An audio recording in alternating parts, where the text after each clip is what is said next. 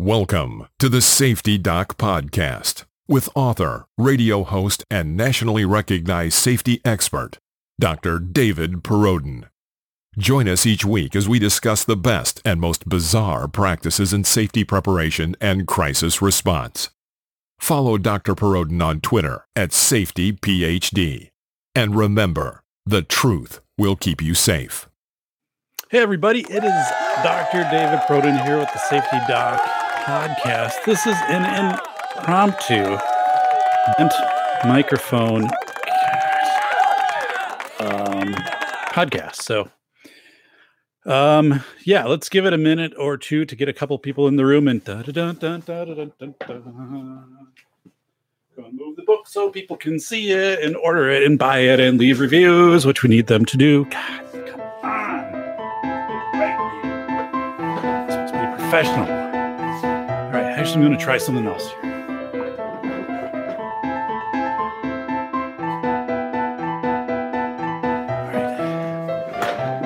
Yeah, yeah, that, that didn't work either. Damn it.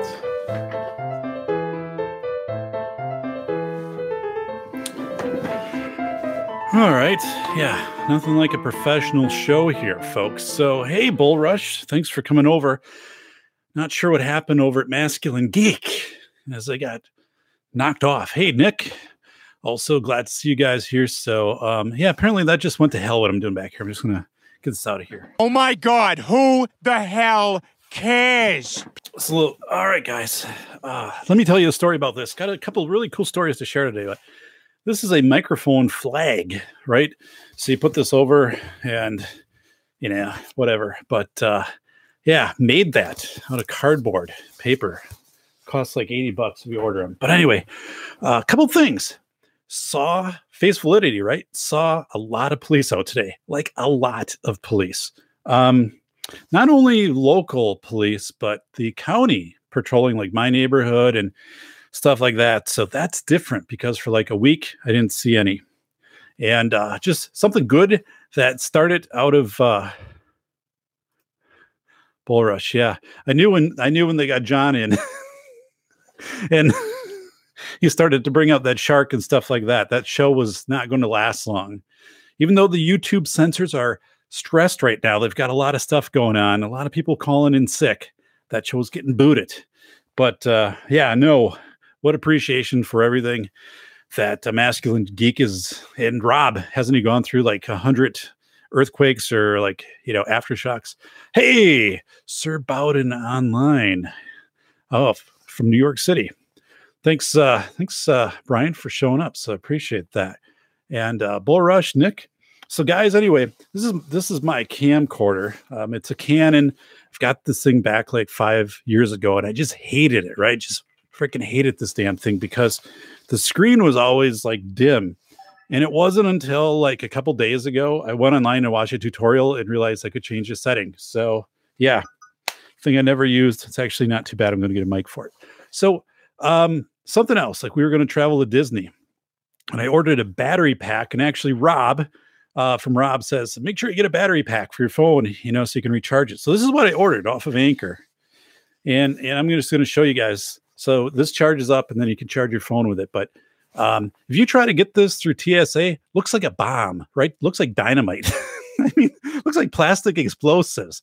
Who the hell is going to let you carry this? Or if you're sitting at Disney at a table and you plug your phone into this, you don't think security is going to be over in like, you know, 30 seconds saying, uh, "Sir, what what do you got there? It's a battery charger. Why is it red and why does it look I don't I don't know. I ordered it red because I thought if I took it biking, like uh and it you know, I wiped out and I had this happen like I, my bag, my biking bag, everything fell out out on the side of the road and it's hard to find the stuff that that didn't stand out. So that was my only thinking. I didn't think, yeah, it probably isn't good to bring something that looks like plastic explosives with me um, to Disney. So actually, I ordered another one, a smaller one, and it's blue. so this thing will only get use for biking, and that's it. But I just thought it was a funny story because I'm like, God, there's no way in hell I can carry that thing around with me. I'm going to end up like getting questioned. Um, so hey, let's look at the the chat, guys. Thanks for thanks for uh, coming out tonight. I got my my lighting's kind of all messed up here. God. Um, the problem is it's a really cool tripod. I use it for other things. So, um, anyway, um, Nick, howdy. And yes, you're going to be on the Safety Doc podcast because I want to know what went down in Washington when they're telling college students, get out of here. You've only got like, you know, a short amount of time and see you later. So all of the help that's provided by the university, like gone. And by the way, I'm like wearing this because it's still cold. It's it's like 59 degrees down here in the studio. So I've got the the, the jacket on. Uh so uh Bull Rush. Um welcome. Um uh, Brian, welcome. Yeah, always a pleasure. No face validity in my neck of New York City yet. Um, Nick, uh, nothing in Washington yet. Um, yeah, Nick, similar two battery backpacks, no problems. Nick, are they red? Maybe it's just me. I'm like, it just it looks wrong. Like if it would have been black, ordering it red though, it just looks like people be like, what's wrong with that? Um, but yeah, so everybody, Nick Nick Schuleiner is going to be on the show really soon in the next few days, and we're going to talk about uh, what he experienced um, up in, in, Washington State from the university when they shut the university down, how rapidly they told all the students to leave, and just how they shut down, you know, the programs and, and stuff like that, which kind of goes against what the university is all about, right? We've got all of these counselors and programs, and we'll help you through, and then when it was shut down, it's like, see you later, like out of here. So hmm. just crazy, crazy stuff. Um, yeah, they're both. So Nick's uh, Chargers are both black. Um, oh yeah, Nick. It's got to coordinate with school schedule. Okay. So anyway, get this, get this. So I'm outside and uh, you know, doing doing some some work in my yard, putting the the hitch on my or putting the bike carrier on my uh, on my car because I, I, I the place that fixes my bike is an essential service. Um, they they got to stay open because of transportation or whatever. I'll tell you about that. That was kind of a freaky setup. But uh, so anyway, um, one of my neighbors like stops over and um, gets you know he's out on the road, so 20 feet away, and he's like, "Hey, I just thought I should tell you, our entire family's been quarantined." I'm like, what?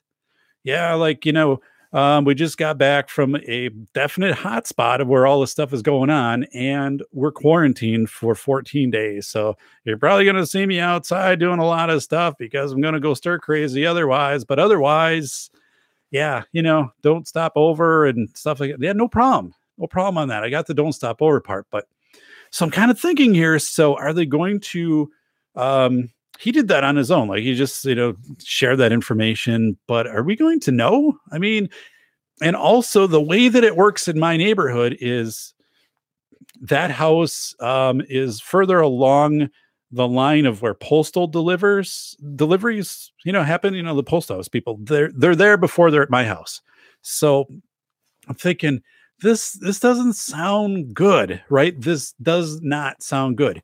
Um, yeah, and he, was, you know, was pretty pretty vague on some of the other things, and apparently is you know they were with a group of people, and now this whole group of people is quarantined and the whole deal. But I mean, so I'm like, damn it, like you know, it's just, oh yeah, I don't know. So yeah, I was actually going to borrow something from him at at one point, and I'm like, yeah, I'll, I'll, I'll let that I'll let that ride. But uh, but yeah, so you know, it's it's starting to hit home. Um, so um, Bryden, the quarantine area in New Rochelle, and they started New York, uh, NYS, seem to have yielded positive results. Cases down. Yeah, I, I saw that. I saw in the news that uh, you know New York um, seems to be having some you know success, and um, I I definitely.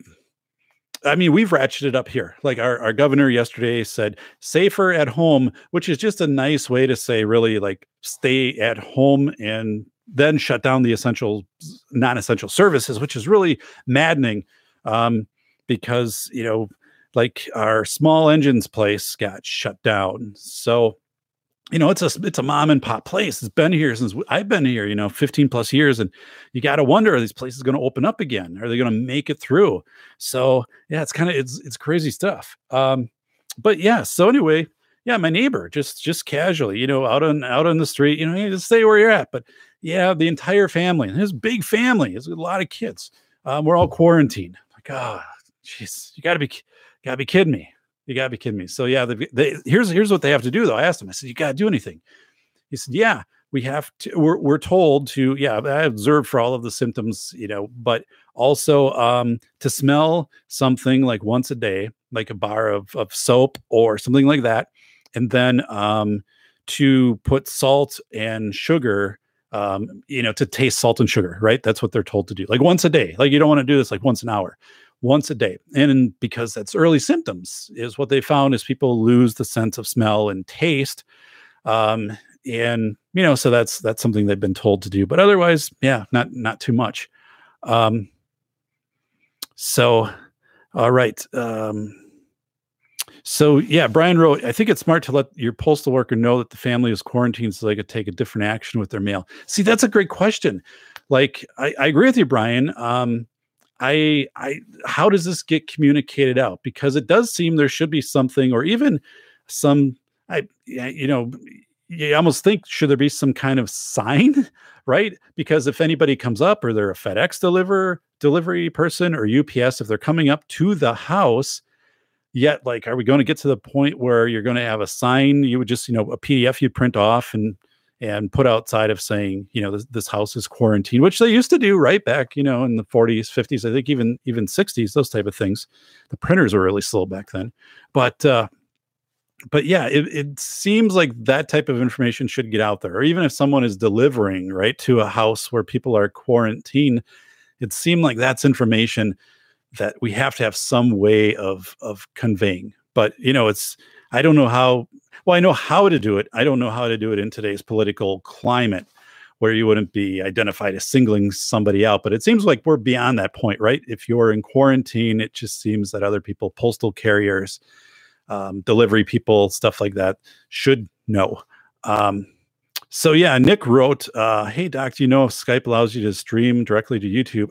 Um, I don't. If anybody knows, let me let me know. I'm trying to do like a live stream with multiple people and the problem is, I can't use StreamYard because for some reason it blue screens my system, which isn't that old and it was custom built, but it always blue screens it. So I'm kind of like out of luck with that. Let me give you an update on face validity. So I already talked about going out and the police are like everywhere, right? Um, it's just I, I didn't see them for like five days, and today, you know, I'm seeing like every police vehicle ever known to man. You know, it's it's just crazy. And uh, really, you know, and they're parked in strategic like places. They are doing some sweeps, but I'm like, this is so this has changed. Like this directive is has changed. Um, the hospital was was the parking lot was pretty full today. I captured some video of it, but it was raining outside, so um, I decided not to try to, to cut it into a video. Um, but but yeah, so that was pretty busy. Um, saw you know more activity at the at the stores. So again, I was out a few days ago and did face validity, and so things are busier. And again, that was on a weekend. This is on a weekday. So, but yeah, things were a little bit busier, definitely at the hospital.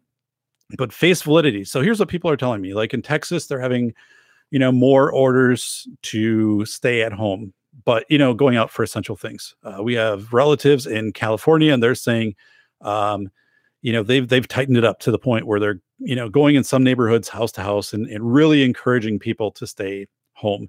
Um, and then you know other areas where it's still pretty pretty wide open so i mean you can you can kind of write what you you know what's going on for you but uh but yeah so here here's the thing here's the thing though and and i've got good intel on this we got really good intel um there so if you look at what's happening in israel for example um there is the ability right to uh, take your your phone and your GPS from your vehicle and to know where you're at at any time. And that probably happens anyway, and that information gets sold. But now it's getting to the point where if people don't take the quarantine um, directives uh, and decrees and actually follow through on those, what's going to happen is they're going to be told, you know, listen, if you're going out into the community, uh, you know, we're gonna we're we're gonna know it, right? Because we know your phone, we know your GPS, and here's something I thought about, right?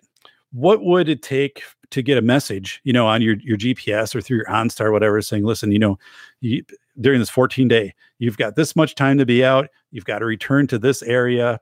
And also here's, here's another part. Um, some talking to the neighbor who's quarantined and he said like they um, i don't know who the they is i guess it's like the the health department or whoever like uh, met with them but their their activity records would be traced backwards for like two or three weeks and they didn't have to provide anything. They were just told basically like your so this tracing of who did you come in contact with like that was out there. All right we have one thumbs up. So like if you can get up there and hit the thumbs up button and if you're not subscribed to the show please subscribe. But yeah i appreciate that because um pause here the safety doc podcast safetyphd.com safetyphd.com 123 episodes awesome guests cool topics. Now that i've got the camcorder working we're going to be out in the field more. It's going to be really good. So keep the show going. Um, I appreciate it. And like, uh, yeah, so I retired in June. I've got a lot of time to do this. Um, but anyway, yeah, safetyphd.com. Check out.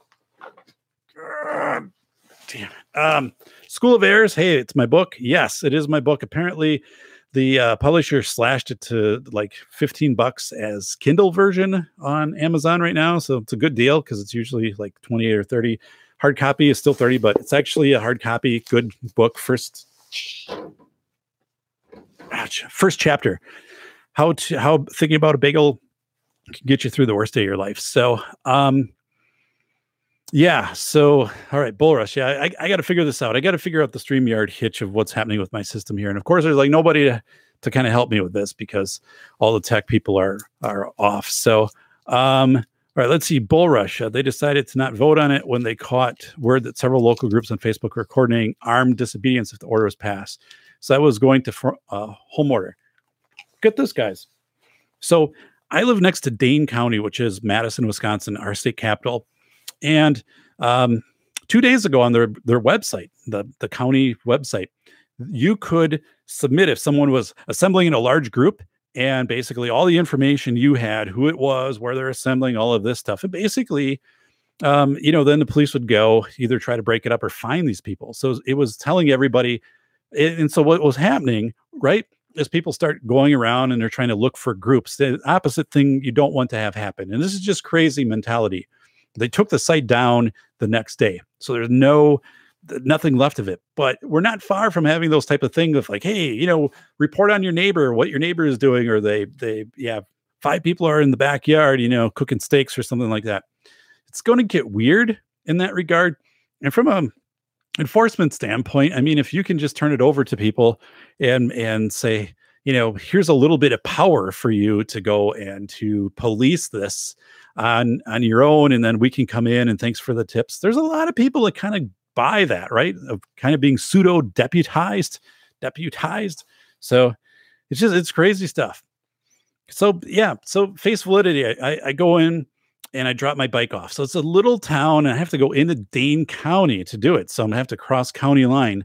And uh, this town is like road construction, it's just friggin' crazy. Like this whole, I had to like, go around big gravel piles and stuff like that with my car. I'm like, it's better be worth it. I, so these guys are like hippies from the 60s. Like these these two dudes that run this bike place, they've had this thing for like 40 years. They're really cool. And I always like going in the shop. They've got really cool stuff. They're just great guys. And I pull up and uh, you know, my bike is on the on the back in the bike rack. And uh, one of the guys comes out, he's like, Hey, I need you to like stay where where you're at. And uh, I'm like, Really? Really, Andrew? Come on, man no, no, it's, it's the way it's the order it has to be. And so they took the bike off and then he's standing there. So what, what do you need done? I said, well, I got it written down. Like there's a couple things, a couple of gears. I need a few things. Um, I've, I've got it like all here. So like I had to put the piece of paper. It is really weird stuff, especially when you, you got kind of the, and not anti-government, but not aligned to the government hippies.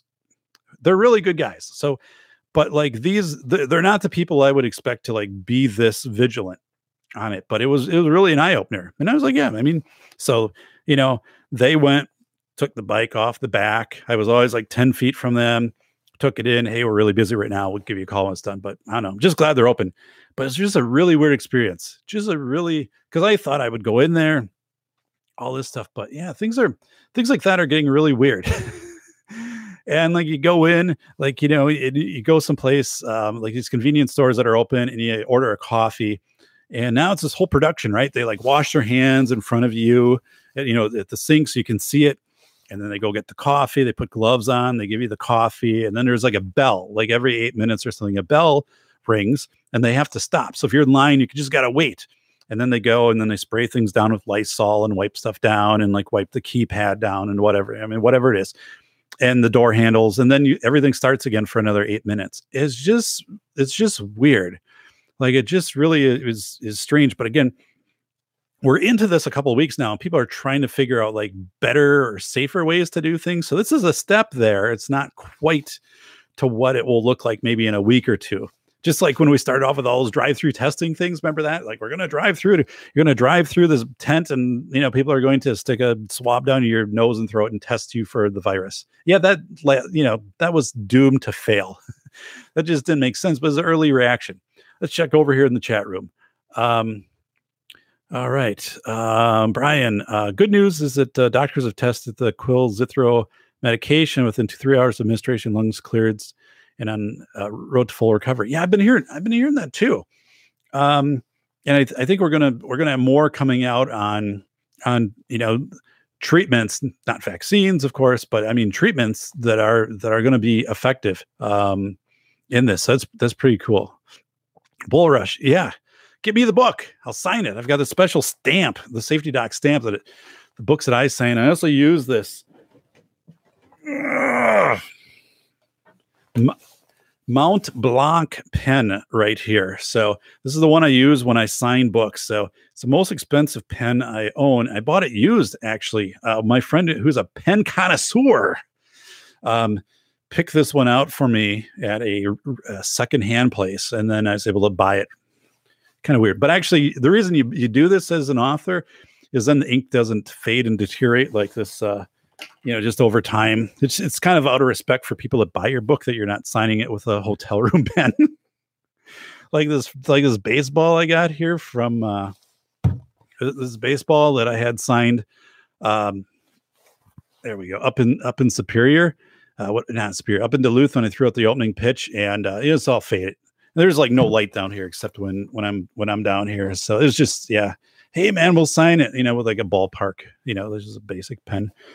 So, um, hey, I wanted to stay with me for this. This is really cool. So, there, Russell Ackoff, um, a well, I'll just type his name. This is where I get the spelling. My Russ Ackoff. Russ, is that with an L or one L or two L's or does he spell his name with three L's or um, Russell Ackoff. So, yeah.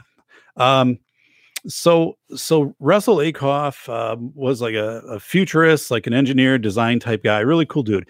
Um, kind of like a Frank Lloyd Wright type mind. Uh, he, you know, so he, in the 1950s, he talked about working at Bell Labs. Okay, so Bell Labs, the phone people, like everybody's, you know, the phone networks were largely Bell. There were others in there too, but I mean, so Bell Labs, Bell Labs in the 1950s, we think of phone, and the the title of this article, and I guess I can share it. I, I'm not.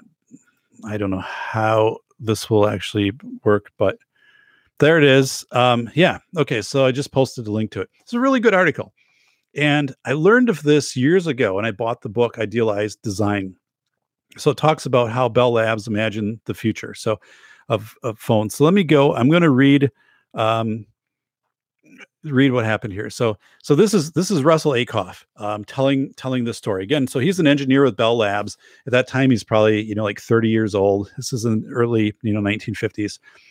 So he said, you know, we arrived at a typical. So what happened is Bell Labs called um, all of their head engineers from all over the U.S. and said, you know, you have uh, 48 hours and you need to get to our headquarters, and we we have you know big news to share with you. And that was it. So everyone's like, God, I mean, what's what's happening? We're gonna like lose our jobs. Is are we merging? Like, what is this? I mean, everyone nobody knew. Nobody knew. It's just like wherever you're at, drop what you're doing. You have 48, 48 hours, you got to be here. So here's what he here's what he wrote. So he goes, We arrived at a typical classroom that held, held about 40 people, and it was almost full. The vice president was not there yet, nor did he appear on time. Yeah, nice. Nice. Make him wait. Make him wait. This was very unusual. He was a big man, extroverted. Um, he could not be near someone without punching, pitching, uh, pinching, pushing, hugging, or pounding them on the back. Interesting.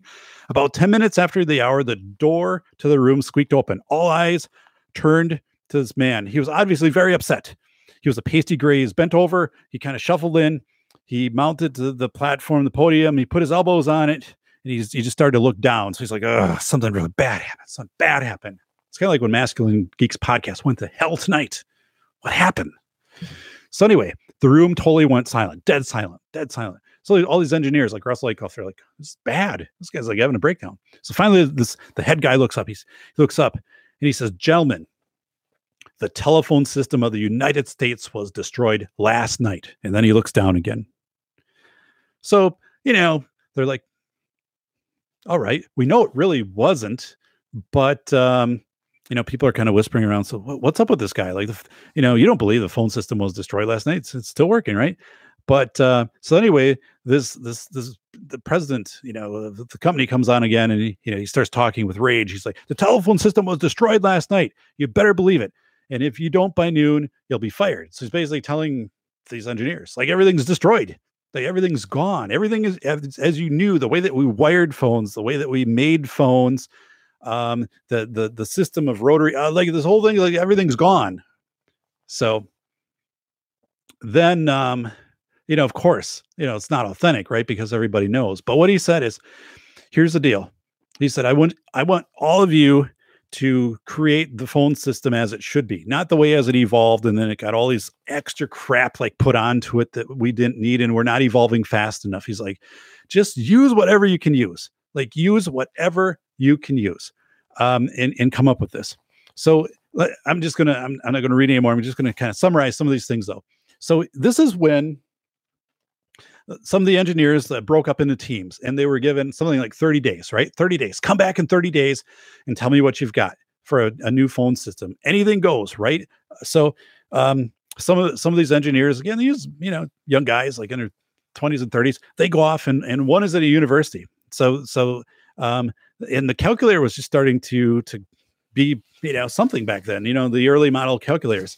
So he, said, you know, what inst- if, if we did, what if we did this, this calculator deal instead of a dial pad? What if we did that for phones? Nobody did that. Nobody had a touch, you know, so they actually created that. They started to test it with people. Lo and behold, it was faster and it was more accurate, right? So then they came up with stuff of like, wouldn't it be cool if, like, when somebody called you, you actually knew the number or knew who it was? caller ID. It started out of this this meeting, this chaos meeting, right, where everything was just thrown out. Um, you know, so that was gone. Wouldn't it be cool if like more than one people, you know, a person could be on the phone at a time? Conference calling, conference calling came out of this. Um, so I mean, all of this stuff, right? That we just take for granted, you know, with well, now phones have gone cellular, but really, like when we were growing up, like 80s and 90s, that was all stuff that came out of this meeting with Bell Labs, Idealized Design. So, I mean, take that link and read it. It's absolutely amazing. So, the part of that, though, that, you know, I think we have to look at today that applies to us right now, right, is this is a moment of great disruption. This is a moment where everything can kind of be thrown off and we can say, yeah, there's, you know, what if we do this different for the way that, you know, food is delivered, the way that education is delivered, that we do telehealth? What if we, you know, what if we do this? What if we do these other things? Um, it is just amazing, right? It's it's liberating. And the fact that a lot of the regulations have kind of been pushed aside by the Stafford Act and people are being uh, rewarded for being innov- innovative, like right now, well, what if we had 3D printer open software there where we could print like ventilator parts and we could print this and we could print some of this stuff? And it's like, yeah. So whatever industry you're in right now, you know, uh, you know, Nick, Bryden, you know, Bull Rush guys. I mean, whatever, whatever industry or, or, friends or you know services you're in, think of the way that you can evolve those. Think of the opportunities in those. I mean, f- flat out, I'll give you an example. So um, I teach a university class, right? And then I teach it this semester. Um, my students, starting tomorrow morning at 7:45 here for the for the doc, um, they're gonna they're gonna do their next assignment uh, via Zoom, right? Which I learned about thanks to Nick Schulaner. So Nick Zung, thank you for that, buddy. Um, they're doing their their assignments by Zoom. So they each have uh, 20 minutes on the clock. We schedule it out. Um, they come in the you know Zoom.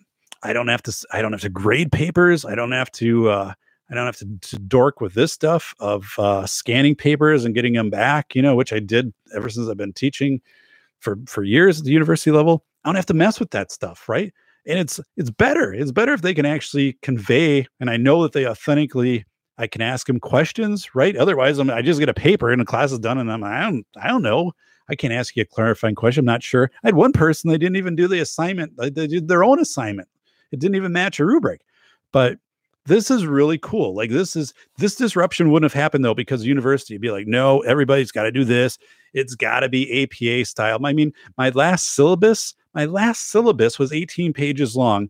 10 pages of that was required by the university. Some of it was federal government stuff. So, I mean, it's just insane. But yeah, I'm like, I don't, you know, APA. Yeah, I get it. Like, you can, anybody can look that up. I can look it up in a second right now, how to APA cite something. And generally with APA, there's so many examples out there, but if you're close, it's good enough. Unless you're doing a book, like, don't worry about it. I mean, cite your sources, yes, but yeah, like that's it. Don't worry about it. So, anyway, that's I'm doing that tomorrow. And for me, this is great. Um, let me let me check over here in the in the chat. Um, yeah, uh, Brian forced into it. Um, all my clients uh, had had to postpone. Um, talking about using using Zoom, uh, you know. So, um, Brian, if I if you go to the Pro Zoom monthly, you can use Zoom to stream to YouTube. Yeah, yeah, you're right. I, I looked at that. I think it's like 14 14.99 a month, which is good. I just got to make sure like I'm going to use it enough um, to get my money um, out of it. Because like the podcast here not sponsored by anyone although it airs over there on the 405media.com but uh so this really isn't a it just it's it's a hobby. It's a, it increases my knowledge base. Really actually the podcast um helps also for expert witness work uh to build my my background skills and i love it and i'm actually going to like do so much more here with the podcast. It's going to be awesome. Um yeah nick i'll check it. Yeah Bulrush, right there's a program that can rip info for citations. This stuff is like all it can be automated right now or if you really, really, really, really, really had to do something like a dissertation, like I hired an editor to do like the APA site stuff. Like I had it all down on, you know, like a spreadsheet. And I just said, like, make sure this all matches APA and paid, I don't know, a hundred bucks or something. I mean, so this stuff is antiquated, right? It's like, you know, it's like learning cursive. I mean, I don't know the last time I've written cursive. Now, with a pen like that, I will sign your book in cursive. Don't worry about it. You get me the book, I'll sign it. Be really nice. It's really good. Whatever, anything you want me to write in there, man, just get it. Hey, you know, let's. I've I've I've got it. Yeah, I've, I've got it. Good luck at your your new location. But you know, whatever it is. Um. So anyway, hey, that idealized design though, I think we're in this this this this mode. And if you propose stuff, right? If you propose some ideas out there to your employer or to your clients. So I also have a number of clients that I, I work with. Um, and you know all over all over the country. So you know a lot of the stuff was already webinar type based or zoom but like i'm looking at this thing what has happened right now will change professional development for their staff going forward at least for the next six months. That's totally going to change. I can get ahead of that and i'm going to start you know having some conversations this week and say listen i can put all this stuff into webinar base. I can put it into zoom base. Like we can do all of this. I can have it ready for you you know to go in a couple weeks. Um, they want that. They need that. So take the innovation and go with it uh, where you can. Um, there I, i'm just I'm, I'm thrilled. And the fact is more people are learning zoom. The teachers have to learn it right now because a lot of schools are using zoom to uh, deliver their virtual instruction or they're having to learn you know blackboard or or stuff like that. So the teachers who are kind of reluctant to do this stuff there's no choice anymore so again, this is this is the disruption which is helping me out. Now, I, I want to get into this part two of of this additional part. So we already talked about my neighbor is quarant. My neighbors are quarantined um, because they came back from a hot spot. So yeah, like that sucks. Um, and the fact that I didn't really know about it. Um, so until like they they they willingly told me but seems like there should be some kind of formal way to make that known. We talked about face validity. Things things are a little more busy here in doc's neighborhood. Um you know just just going out more police. Definitely have seen more police. Um and I've seen a lot more activity at the hospital although that could just be people going to the hospital their their front parking lot. Um, stores have picked up a little bit, maybe about 50%. Nothing really happening at the armory, though. So, and there was a rumor going around town. So, get this like, everybody's like, hey, they're going to be shutting down like the recycling center and garbage pickup. That never happened, right? I had people, tell, I had people telling me I'm out for a walk. People in my neighborhood are like, "Did you hear that the the state line, the state border shut down?" I'm like, I don't hear that. I'm pretty connected. How the hell did I hear that?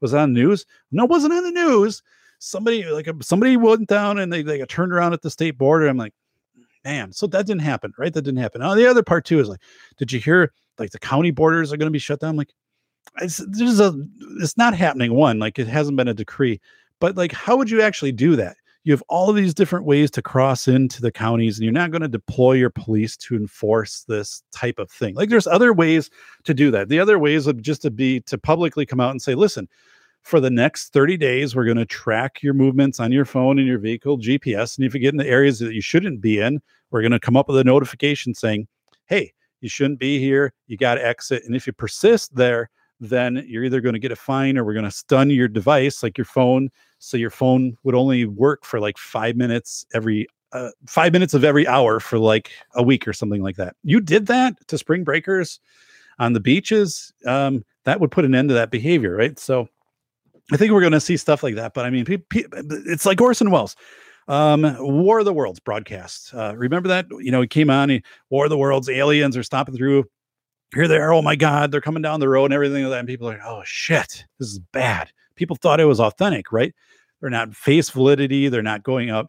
The, but it's kind of weird though, because the next day, researchers, I think it was from Stanford, um, went out with like grad students and you know psychology research, all people who won't have a job when all of this stuff is done.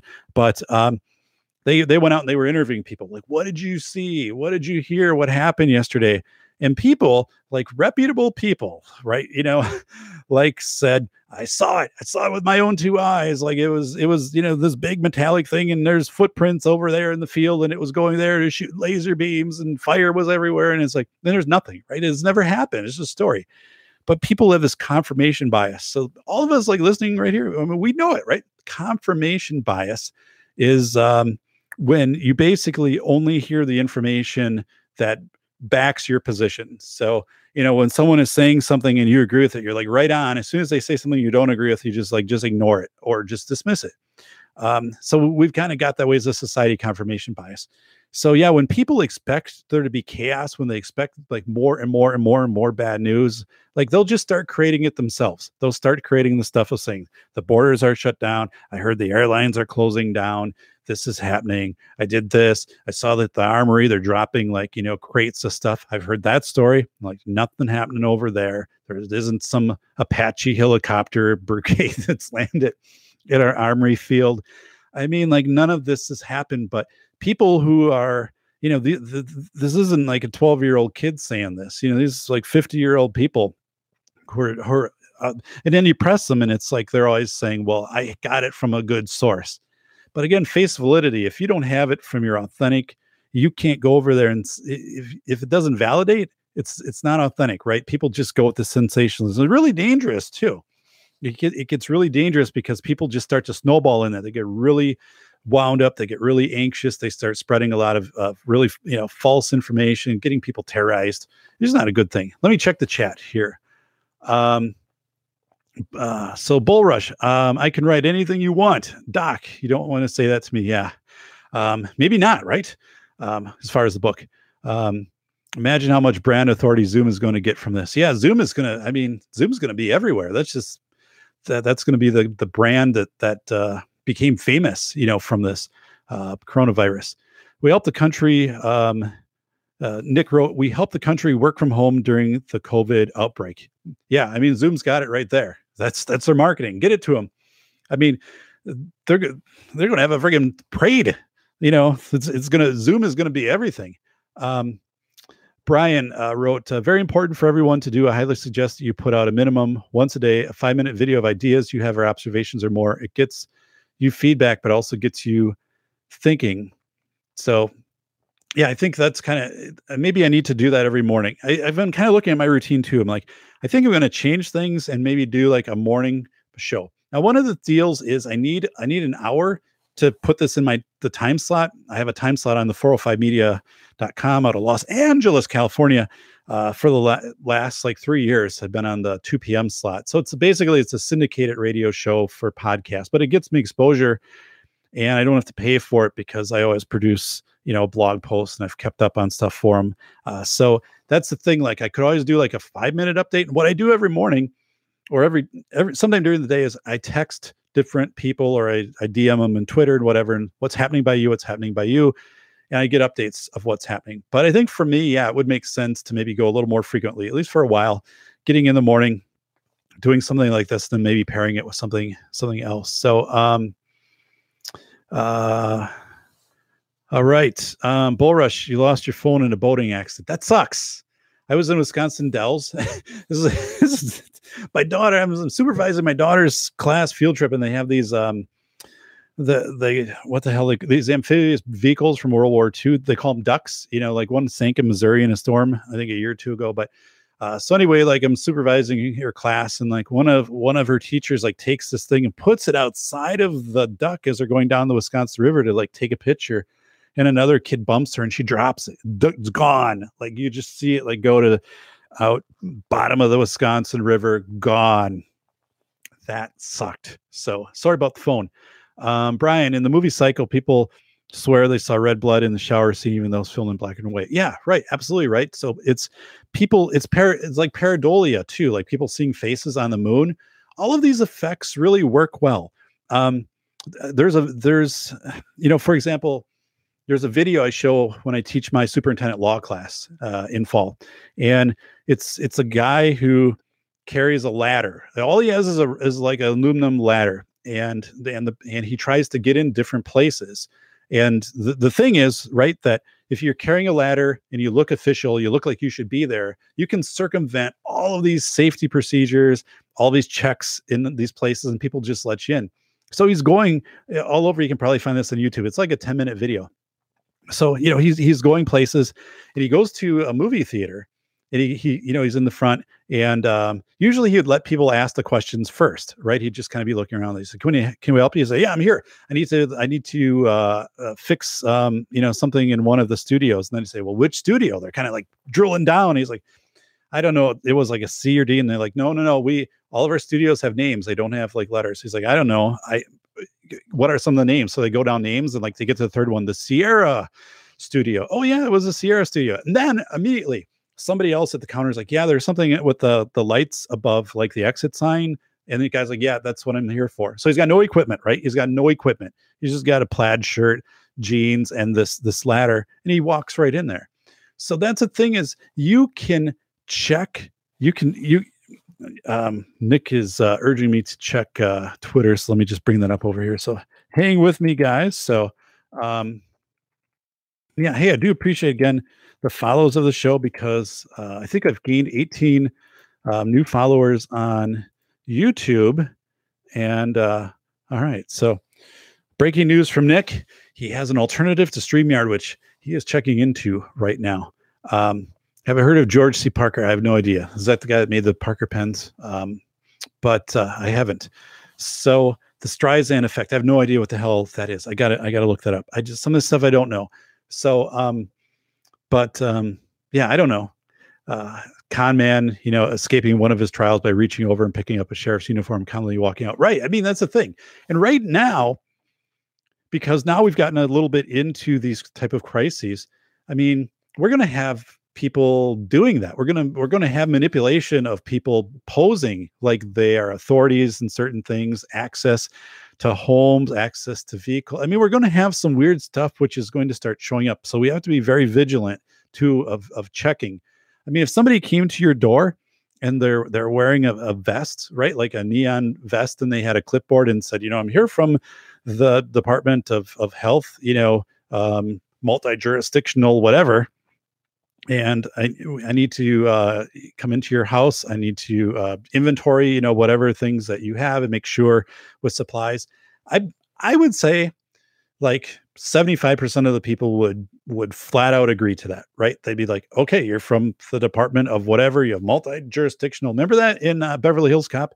He's hell to keep track of them. It's some multi-jurisdictional task force. I don't know who the hell he reports to. you could do it. Like you could you could do it. You could sell that. And obviously, um, yeah, the stuff being sold online, the stuff that's going to be marketed is just absolutely crazy. Yeah, Bull Rush, they couldn't do that to you. I mean, I don't. I think everybody, everybody over here in the chat isn't going to fall prey to something like that, but but a lot of people will because they they want to comply, right? People natively, inherently want to comply. They want to give the benefit of the thought. The thought, I'm not going to get ripped off. This person's not trying to screw me over. Um, so yeah, you're going to have all of these weird, all of these weird things which are going to really rapidly scale up here. What was it after 9 11? the people people would say i'm a firefighter and they'd show up in new york and i just want to donate my time and help out and then like a week later you know they found out that guy wasn't even a firefighter that guy would like work construction like you know somewhere in michigan and just you know came over here and was you know riding on a truck for a week and now we don't i mean that kind of stuff happened um it's it's just it's just crazy so let's check out here in the uh in in the in the room in the chat room um so, uh, Brian, I'm born and raised in New York City. I don't care who you say you are, you're not coming in. yeah, gotcha. Um, and uh, Bull Rush, people are too agreeable. Yeah, the thing, you're right. The thing is, I think people don't question that they're not skeptical enough of anything, right? this is before all of this happened, but people don't question, like, why are you here? What are you? Why is the purpose? What's the purpose of this? Why are we doing this? Why are you asking me to do this? Because you know we were just so conditioned like that was offensive if you did that like you know you, we we can't be skeptical I wrote about it in school of airs that you know the moment you start to do that people would point to you in you know you're elitist. Nobody embraces debate anymore right? That's the thing. Nobody we used to teach debate when i was in high school. My brother in 1980 when they had da da da mount st helens erupt. That was the year he graduated. Um, and uh, you know he they had the debate team, right? So six o'clock at night, you tune in to TV station, Channel Seven, and you'd have the different schools and their debate teams. They don't even teach that stuff anymore because, um, you know, it, it doesn't fit with a narrative of everybody always has to be right, and we can't hurt people's feelings, and we can't rank things, and we can't have. Um, I, uh, uh, I, I, had a term for it at one point um, toxic um, uh, toxic intelligence that we can't demonstrate um, intelligence you know because it was it was scored right like you know one team has 100 the other team has 40 this team advances to the next round so just crazy stuff but we don't we don't embrace debate anymore and debate is just becoming informed of somebody else's position right it's it's you learning why they are saying what they're saying, trying to figure this out, putting it in your head. Why are they saying what they're saying? Let them put their position out, which is usually persuasive. Like try to, you know, they're trying to get you to agree with them. You're trying to get them to agree with you. But at the end of the day, you can be like, well, I'm informed of the position, but I'm not going to change. Or maybe like they put some stuff out there that you're looking saying, yeah, this does make more sense. I'm going to alter my position. I'm more informed and now I'm going to be the adult here and accept this and, and go to a better plateau um, where I'm more in, informed. But you know, we just don't do that because we're so damn afraid of hurting somebody's feelings, and that there always has to be a winner or loser in this, versus that we have a quality discussion, a debate. We're skeptical, and and yeah, we can you know flat out at face validity. I mean, you can look at some things and say your argument like, oh, this doesn't make sense. Like, how can we do this? Like, I mean, right? And we're going to forgive all student loan. Well, okay that's an interesting argument, right? But if we forgive all student loan, the money just gets paid through all of our taxes, right? That just comes back onto everybody else. So it's not like this this jubilee that we wave the wand and everything is gone. I mean, so it's that that type of stuff. So let's go over in the chat. Um, so over in the chat, uh, bull rush cynicism is a superpower nowadays. Yeah, absolutely, absolutely. It's it's just it's. I mean, it, I, that's the thing too. Um, working with school administrators, I I I just I need to remind them, you know, you, this isn't a position that when you when you elevate up to this position, um, you still have to you you have to be a good steward of um, not only the finances, right, but you have to be good to people. But there's so much modeling out there of in society of like you know you you become a cynic once you move up, kind of a cynic in chief. Um, Bull I did debate all years, four years in So. People are terrible arguing. Yeah, so even like the basic argument skills, like how do you how do you found or fundamentally how do you put together an argument with with somebody? Um, and, and these are things that could be reintroduced into schools, right? Like since we're virtual virtual schooling our kids, as a lot of parents are, you know, I'm going to teach my kids uh, debate. We're going to structure a debate. We're going to do some debate lessons. They're going to figure out the topics that they want to do, but I'm going to teach them the art and the skill of debate because you're always going to use it. Um, you know, whether you're trying to, you know, buy your first house, your car, you know, you're you're getting informed with your coworkers on on something, or you're trying to make business decisions. You have to know how to debate. Um, Nick, uh, toxic conformity. Yeah, that's a good way to put it too. Toxic conformity. Um, and again, wrote about it in in School of Heirs. You know, this whole thing of um, it was to the point in a lot of school districts around here when Ed class started or recess, and you used to pick teams like, hey, it's kickball, and I'm going to pick, you know, Dave's gonna Dave's gonna go fourth or whatever. But you know, this whole thing, they can't they couldn't pick kids. Like that was out. You can't pick kids. You have to randomly draw out of a hat, or you have to like give kids a number and then you have a, a random number generator. I can't make this stuff up. Like actually that type of stuff. So it's like, hey, you're number seven, but per like the random num- number generator thing, like you're first today. So you get to pay. I mean, this stuff that doesn't replicate in real life. Like that never happens in real life.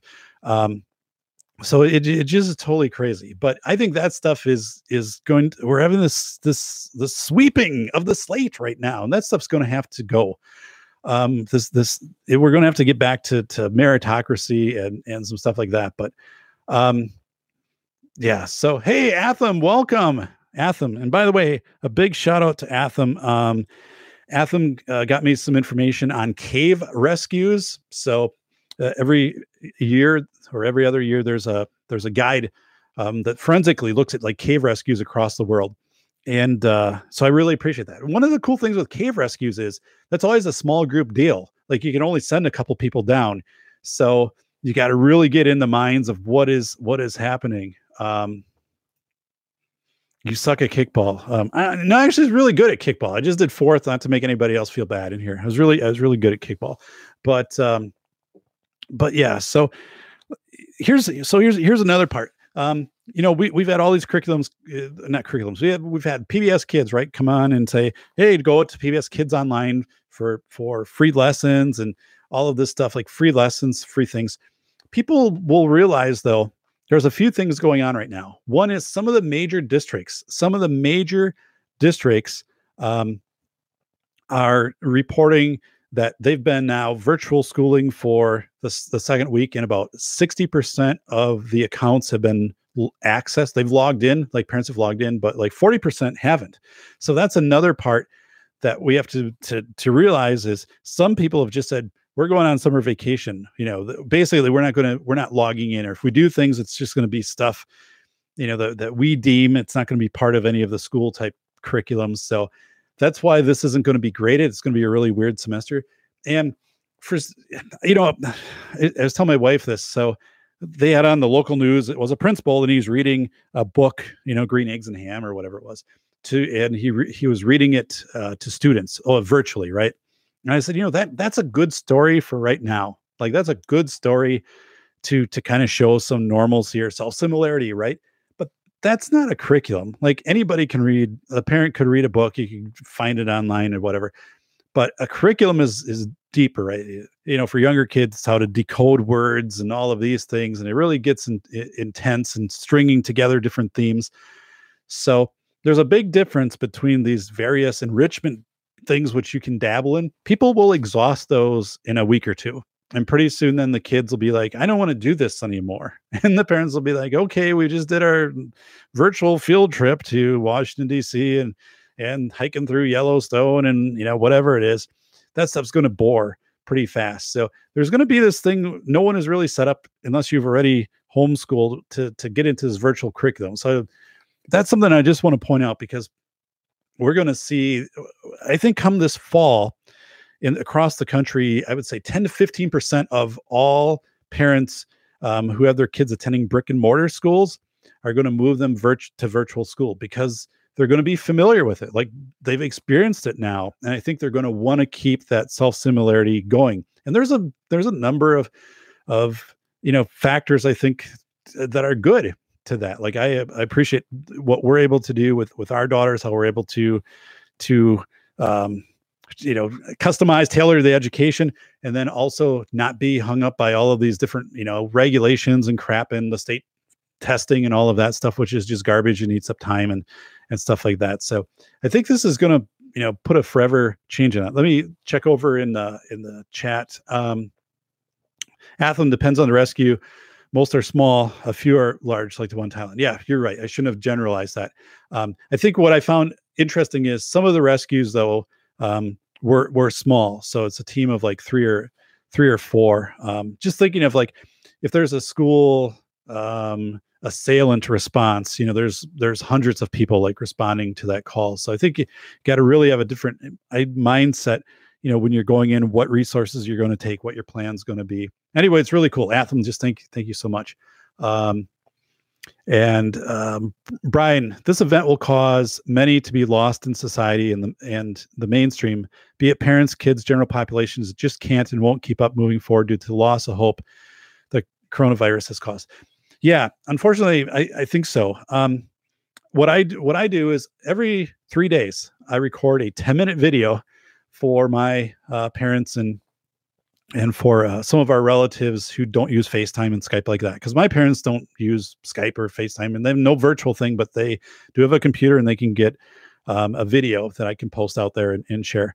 So, um, and I just do it. Here's what's happening: is the family, you know, some of the activities that we're doing, because otherwise it's pretty easy to get isolated, right? You don't, they don't have that connection with us. You can do a phone call, you can send some pictures, but at least this way, it's something they can play over again and they're saying we really appreciate this. And i've i've i've the moment this started i said i will do a video every three days and i will send it out to these certain people which are mostly like older elderly relatives and i'm going to update you. It's not going to be anything negative. This isn't my face validity check but so if you've got the ability to to do that i guess all of us do um, do it. And I think it's going to be also an interesting thing to look back on. I actually have a folder, a computer folder, um, quarantine videos and then I just date every video that I that I make. But um, and you're right, Brian. I think I think people are going to have a hard time. Um, yeah, if, for one, I mean, fiscally, if the, if this hits you, I had I, I had somebody share this story before, but I had somebody who contacted me um, maybe a week or, or 10 days ago when the market started to shed like 2000 points a day, you know, like just crazy stuff. And, um, and they're like, you know, we, we just retired and you know we always knew you're kind of good with finances although like i don't know what that is but um and they're asking for advice like what should we do? I'm like i can't tell you what to do. I can't tell you to sell. I can't tell you to do that. But um what they did is so the market dropped right? Dropped like 30% they sold everything. They sold like everything that they had in their in their late 50s and they just retired. Now they have to live off this stuff. So it's people like that that are like oh my god. I mean like how are you gonna how are you gonna get back to that? And yeah elderly people um you know, trying to get back into society as it kind of gradually reopens and how this whole social distancing is going to look. It's going to be hard. It's going to be really hard. And I was I was going today. I was out, out on the high school um, track. I was recording the. Uh, I can see I can see the high school from the track and and the uh, the medical center and all of that. And so and I was doing this this recording started to rain, but I'm looking up at the bleachers at the football field, and you can see 2,200 people on the bleachers. But of course, like everybody's like right next to each other, just like Lambeau Field. You know, I went to Lambeau Field always in, in the 90s. And uh, you know, you're just packed in there, 80,000 people shoulder to shoulder. How in the world is that going to kind of restart? Um, I, I just don't know. But um, I also, uh, yeah, Brian, I think the loss of hope again is it's important to note because I'm seeing that manifest in people I would identify like typically as being stable, right? Um, that that I've known who start to fabricate these these scenarios which just aren't happening. Like you know, just telling me very impassioned, you know, that the border's shut, right?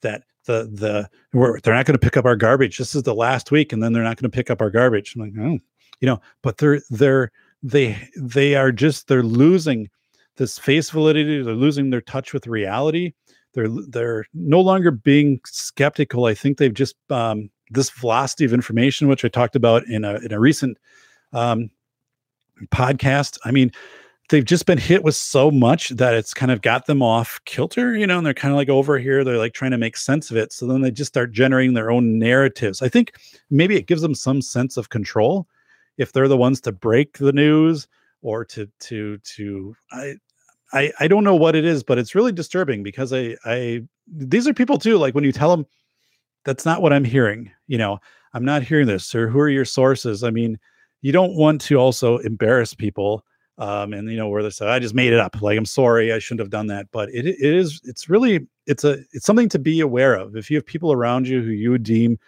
stable reliable people who start weaving together these narratives which just aren't factual i think it shows that they are they've lost this touch with reality um, and and of course once once you do that it's really hard to kind of get yourself footed and also you know back in in um, you know, back in logical, normal scientific thinking. Um, let's go over in the ch- the chat. Uh, there's a there's a lot of local homeschool groups on Facebook to get involved in. Yeah, that's a good point, Bullrush. So I I think um, I think homeschooling is going to to um, take off. You know, with this and and in the future. So you know these school referendums too, where they built these massive schools and they anticipated they were going to get more kids, like we're more and more enrollment, more enrollment. That's just not going to be the case. We probably peaked in brick and mortar schools. Like right now, we will probably perpetually be on a decrease of kids attending brick and mortar schools. Um, you know, effective immediately. I mean, it's probably just the the reality. Um, Brian wrote, "We need to be aware of these individuals and do our best to lend a helping hand." Yeah, this is really a time to be um, to be helpful and to not be be critical of people. I mean, that's like I never when people say to me like Dave, the the counties are shutting, you know, their borders down stuff. Like I know that they're stressed. So I just I tell I just say that's not what I've heard. So maybe you know you have different information, but uh, you know, kind of reassure them. But I'm not saying that's not accurate. The hell are you thinking? Like that's not you're lying or that's not true because um, you know they're stressed. Yeah, I don't want to. I don't want to, you know, make them feel bad about that. And you know, yeah, continue. I mean, the phone calls, taking some pictures of you know family doing things, especially outdoors, sending it to uh, to relatives, or if you're playing a you know even like a, a board game, stuff like that. People, when you go to stores, I mean, people thank thank them. You know, kindness, right? Thank you, thank you for doing this. Thank you for doing that bring your manners back in with you because I mean, there's people now. There's less people out there doing the jobs. They're being they're being stressed out. They're being put you know to the max of working more hours. And even like I'm doing some drive-through banking. I'm like, you know, just I put my stuff in a little container, it goes shoop, and then it goes back into like where the bank is. And I'm like, that's I'm not sure how, you know, safe that is as far as like a virus because um, you know, they're they're handling documents which I just had in my hands, um, you know, ten seconds ago. But um, yeah, I think I think the biggest thing is is to be, as Bullrush said, uh, Bullrush, I'm a well mannered asshole. Yeah, I mean, there's no need to be um, to be mean. I mean, to people, and, and we just see too much of this in in society. Just if you have a chance to say a nice word, to do something nice, I mean, just do it. Um, so Bullrush wrote, uh, "My cigar shop was still open. Yay! Essential service." I noticed my uh, the the liquor place um, down the the road here is also open. So my neighbor um, owns it. My other one of my neighbors who's not on quarantine, as far as I'm aware. Um, yeah. So, um, Bullrush. Why? If you don't embarrass them, they'll do it again. Yeah. I mean, I guess these are people I I know, and I I would guess I think they're I think they realize it, right? When I when I pointed out, and I'm a pretty reliable source. And if I say that's just that's not the that's not the intelligence I have. That's not the intel I've I've got.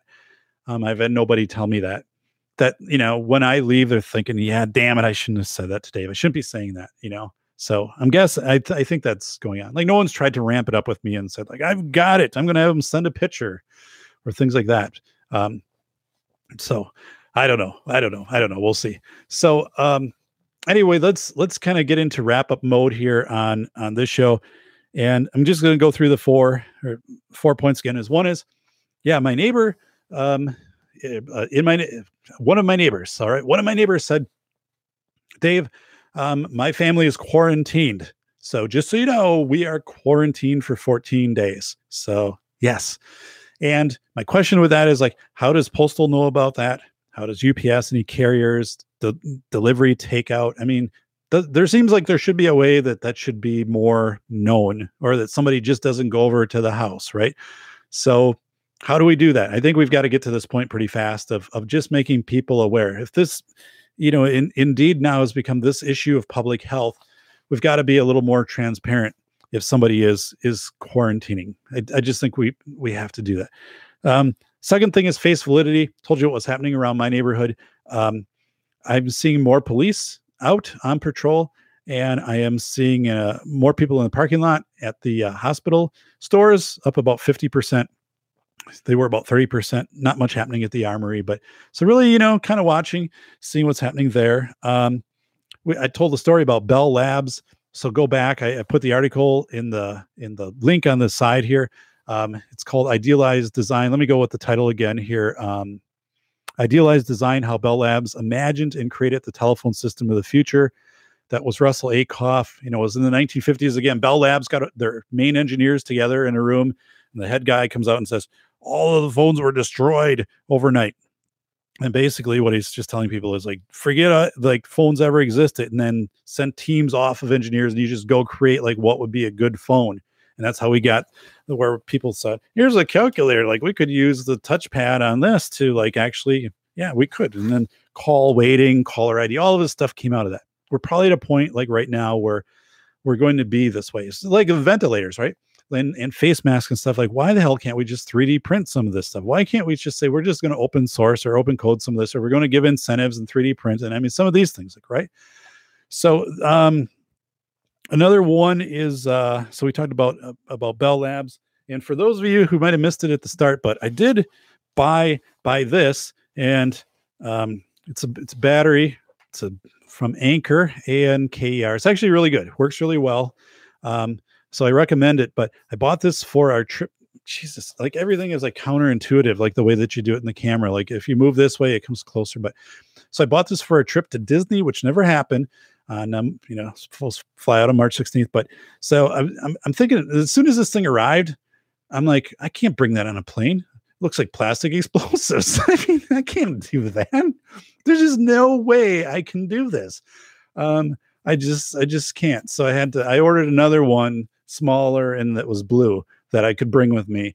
Um, cause yeah, I just, yeah, I don't, I don't need this hassle. The other thing is that I'm thinking, okay, so yeah, let's say I get it through the airport. I pull this out at Disney and put it on, on a table and, you know, start to mess around with it.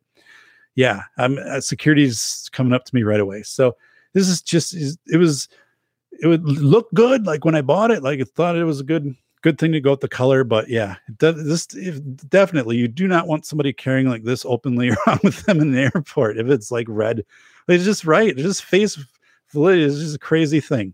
So I'm going to use it for biking, or it's not going to make a difference. And then you know, just the thing too is like if you you know you're virtual schooling, you know, hopefully your school, if your kids are going to school now they're home, you're getting some help with that from the district. But just know, you know, there's PBS kids, all this stuff. That's enrichment stuff. It's all good but it's not a curriculum. So actually do a little bit of research, check out some of the Facebook sites for homeschooling, things like that. What is an actual curriculum? So you're kind of moving and building some skills with your kids. I'll tell you one thing with my daughter. We'll wrap it up with this. So my youngest daughter is making a documentary. And it's a documentary about uh, basketball, right? So it's who started basketball. They got the measurements for the court, uh, you know, all of this stuff. So we have been researching it. She's gonna take the camera. Actually, I gave her I gave her an old camera we had, you know, like a point and shoot that also had video. So if she drops it or something, that's fine. This one I'll, we'll, we'll use too. But we're going to set up and we're going to film some of this stuff. Um, you know, basketball courts. We're going to film some of the different things, and then she's going to. We're going to edit this. Like she's going to learn uh, Camtasia, like which is the most basic program. It's the one I have. Um, we're going to edit it. We're going to learn how to level sound. We're going to. I mean, all these things like is really cool.